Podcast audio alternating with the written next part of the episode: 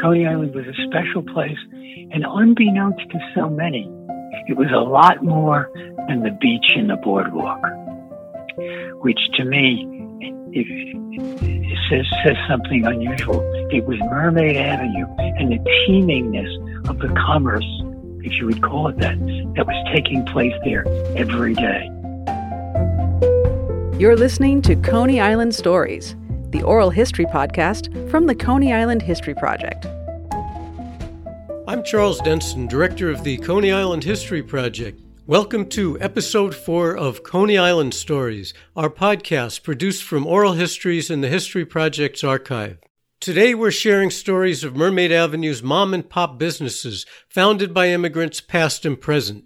Located one block north of Surf Avenue and the amusement district, Mermaid Avenue is the main shopping district of Coney Island. When I was growing up here in the 1950s and 60s, each block along Mermaid Avenue was like a separate little village. You had bakeries, fish markets, and produce stands, as well as clothing and furniture stores. Everything you needed was within a block, and most people would patronize the shops on their own block. The avenue consisted mainly of small stores with apartments above them. Most of the storefronts were in three story brick buildings constructed in the 1920s by developer William Avidable, who sold them to store owners, many of whom lived in the back of the store and rented out the upstairs apartments. In this February 2020 oral history, Stephen Feinstein tells the story of Wolinski Hardware, which is celebrating 100 years of operation on Mermaid Avenue. Wolinski's is the oldest family owned business in Coney Island and one of the community's anchor establishments. The store survived a century of urban renewal, arson, hurricanes, crime waves, and the civic neglect that decimated hundreds of similar businesses along a once bustling avenue that has recently recovered from years of decline. Feinstein's family opened Wolinski's in 1920, and he has run the store for the last 50 years, catering to the needs of a neighborhood in transition.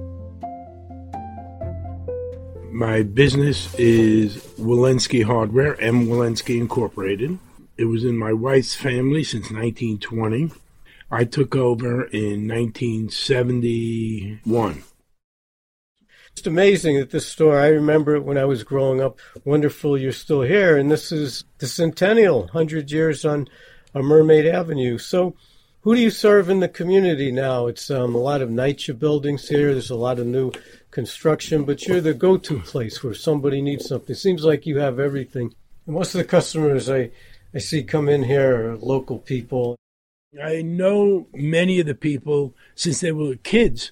I'm waiting on people now, their third generation. I dealt with their grandparents. Plus, I grew up in the neighborhood, so some of them I knew before I started working here. And the other reason I'm able to stay is I own the building. That's a major portion. Uh, if I had to pay the rents they're paying now, which are insane, mm. I couldn't be in business. I could actually make more money renting out the store than I make now. You have to be dedicated. You know, it's my community. I I feel a certain obligation to the people because there really is no one else to go to anymore. You have Home Depot and there's no one to help. And you have to tell people what they need, otherwise they're lost. Okay, I have everything in true hardware. I I don't have much in the way of housewares. Never did. You know, but I have a lot of specialty hardware that you don't really find. I, my when I took over, we carried up to one inch diameter bolts, 36 inches long. Huge. They no longer have wooden rides, so there's no need for these anymore. Cyclone's the only big wooden ride my wife's grandfather started the business. Uh, I believe he was an immigrant f- from Poland, but he came over when he was very young because he didn't really have an accent except for the Jewish accent that everybody in Coney Island had. Coney Island at the time was probably two thirds Jewish at, le- at least. I actually found out, I was talking to my wife, I forgot that he actually had the store on the corner first. Then he bought this building in 1920. It was principally a paint store. Back then, they used to mix the paint. I don't know if you knew that. Uh, they had lead dust, turpentine, dryer, and colorant. That that's how they made paint. So just make it to order. Right. In fact, none of it was made until the painter came in and said, "I need ten gallons of paint." And then my father-in-law and his brother would go in the back, and then it was their job to deliver it. Uh, back then, when a, a painter ordered paint, the store delivered it which meant that if you're in a four story walk up, you had to carry all this stuff up. If I remember correctly, my father said the bag of lead were 50 pounds. It was work. Business has been here for 100 years. What do you see as a secret? How did you do this? Well, two reasons, actually.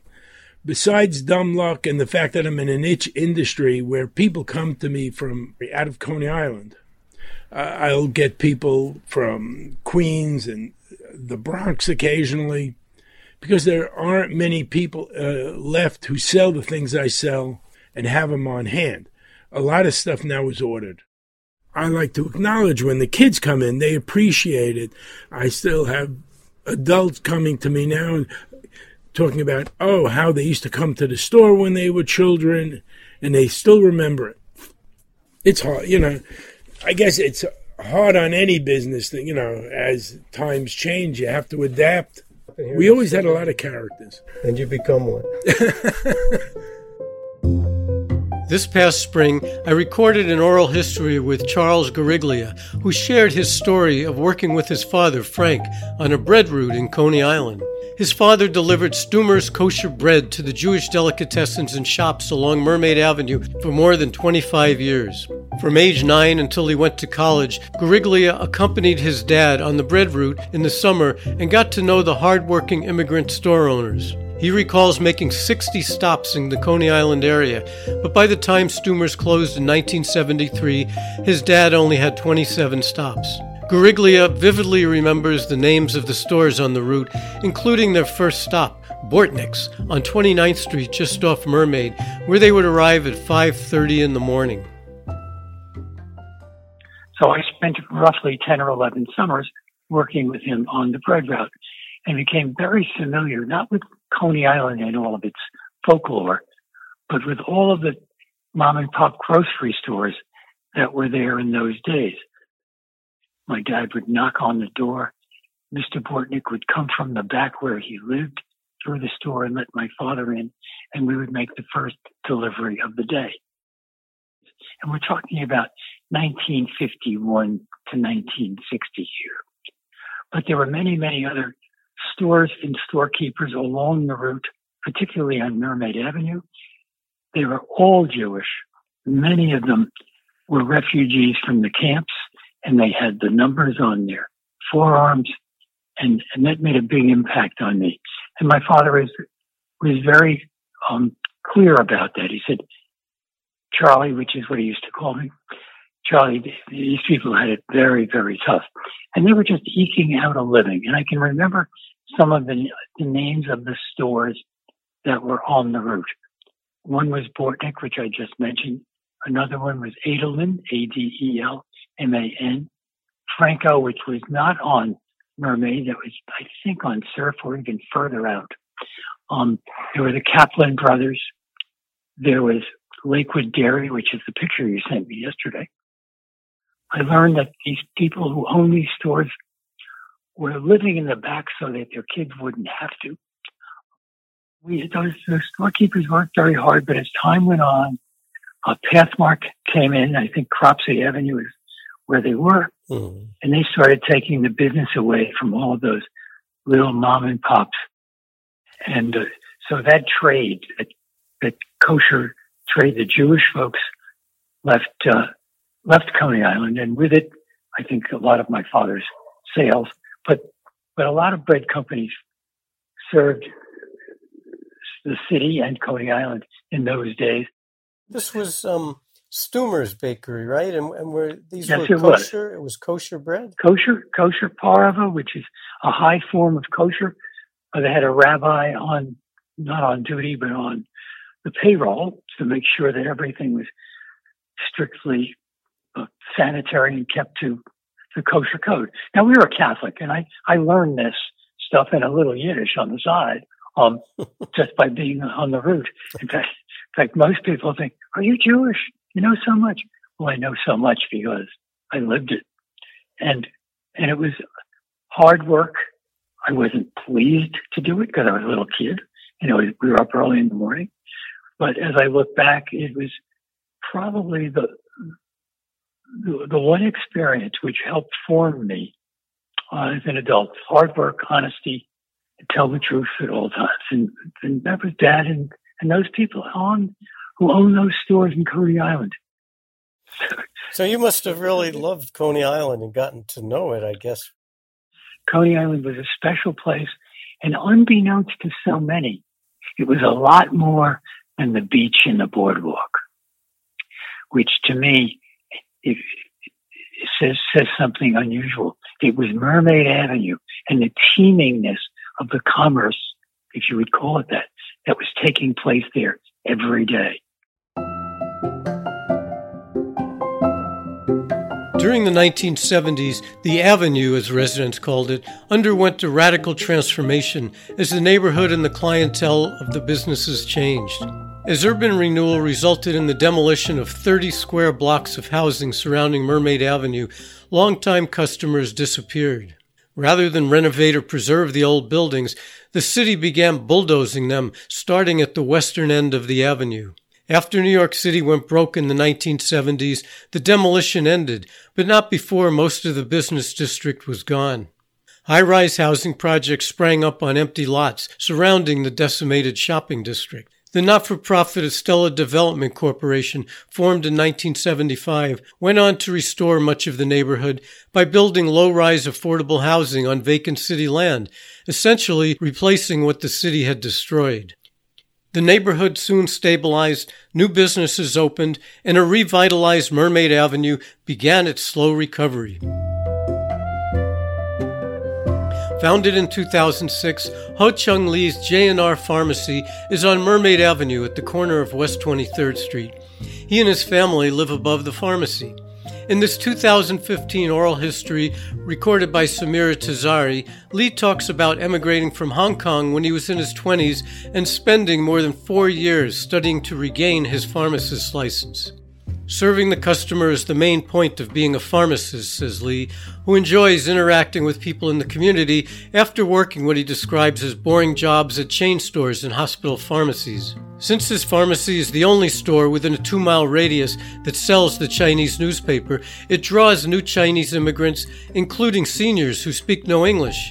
They look to him for news and advice about melting into the melting pot that is America.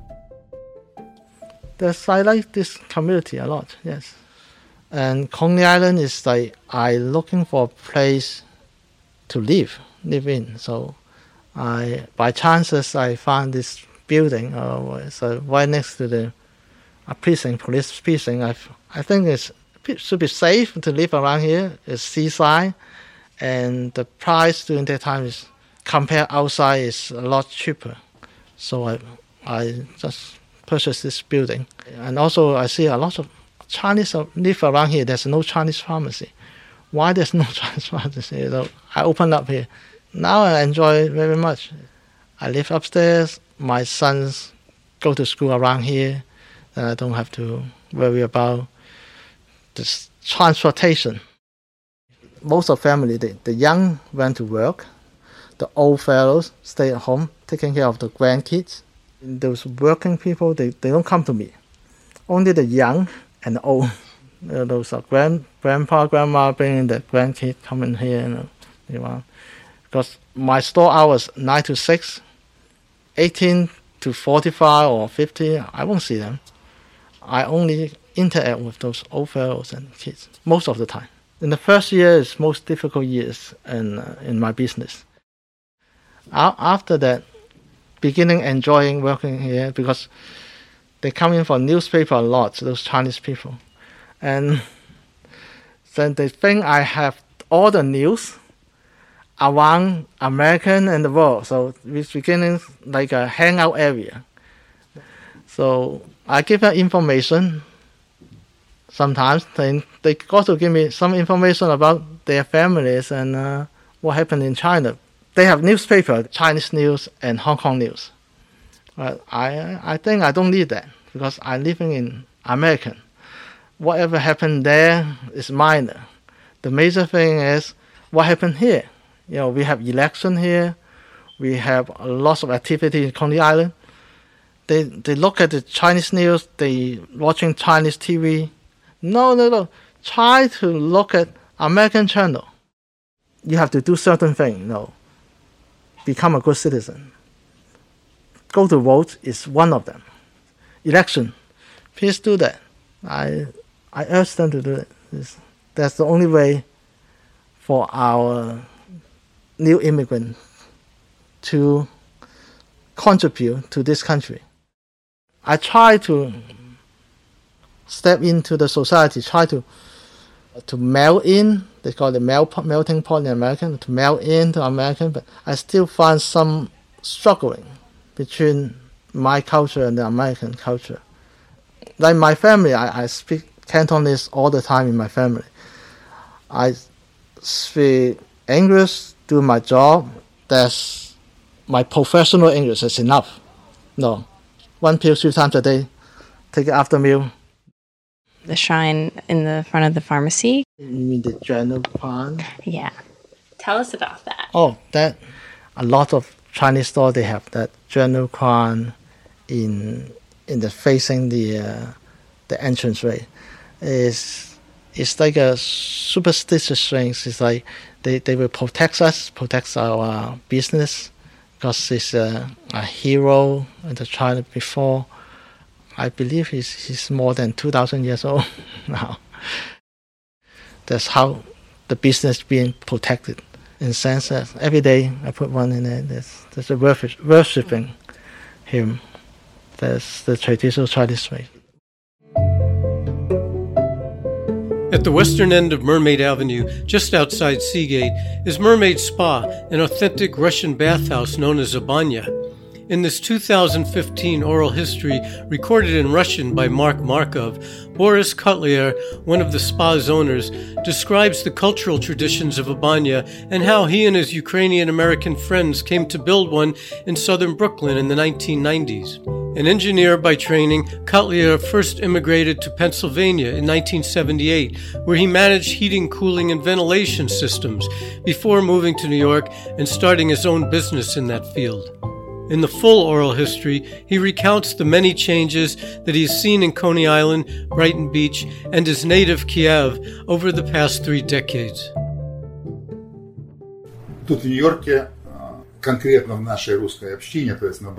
Here in New York, specifically in our Russian community, that is, in Brighton, there was no Russian bathhouse. Here, the first banya was opened on Neck Road. It still exists. It was actually the first one, a very small one. Well, a very small semblance of a Russian banya. I would sometimes help them because I still had a cooling business back then. They asked for advice, and sometimes we made repairs for them in the refrigerators in the little restaurant or cafe they had. And so we saw this little bathhouse.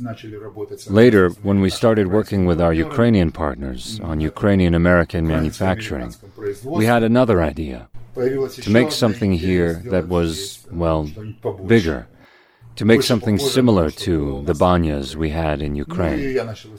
I started looking for a place. We found a place in Seagate. At the time, the building, which was empty, was not in use and just stood there. There is a word for it in English abandoned.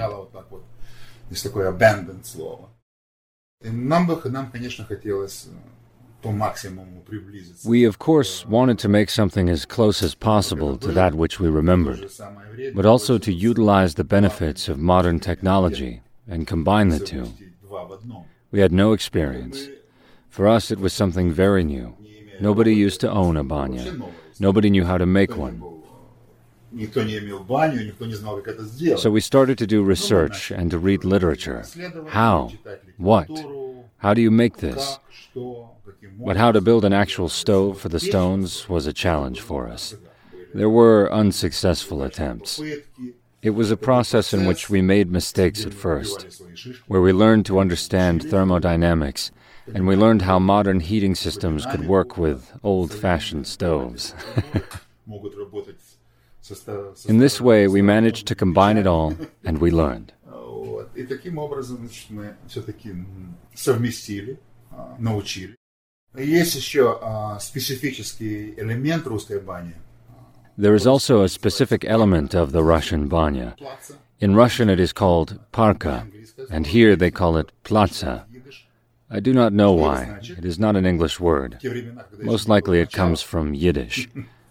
Людям нужно было мыться, они изобретали путь, как это сделать. What is it? Uh, In those ancient times before washcloths, people needed to wash, so they invented a way to do it. The wise men invented this way. They took small twigs on which leaves had just begun to sprout oak, pine, eucalyptus, wove other leaves into them from other plants that had medicinal qualities, and made it into something like a broom or brush, more like a broom.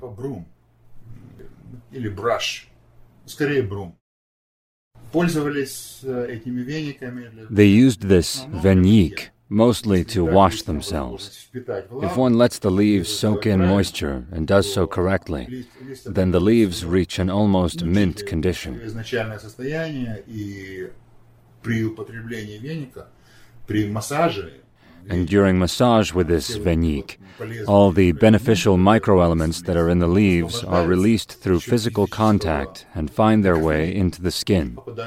As these are microelements that are small enough to get into the pores, and from the pores get into the bloodstream, in this manner, they have a medicinal effect on the human body.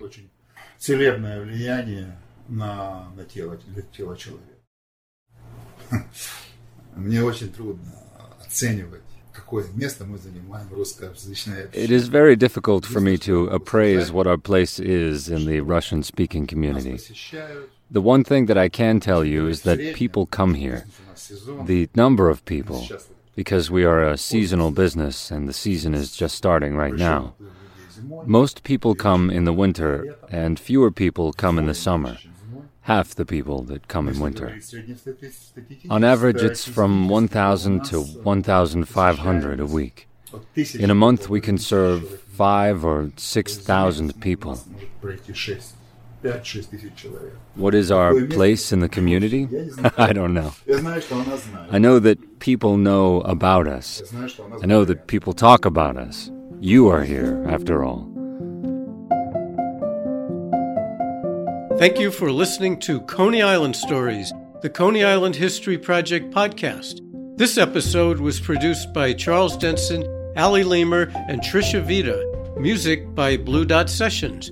Russian translations by Julia Kanan and Mark Markov, and voiceovers by River Kanoff and Ali Lemer. You can listen to the full interviews featured in this podcast in our oral history archive at coneyislandhistory.org.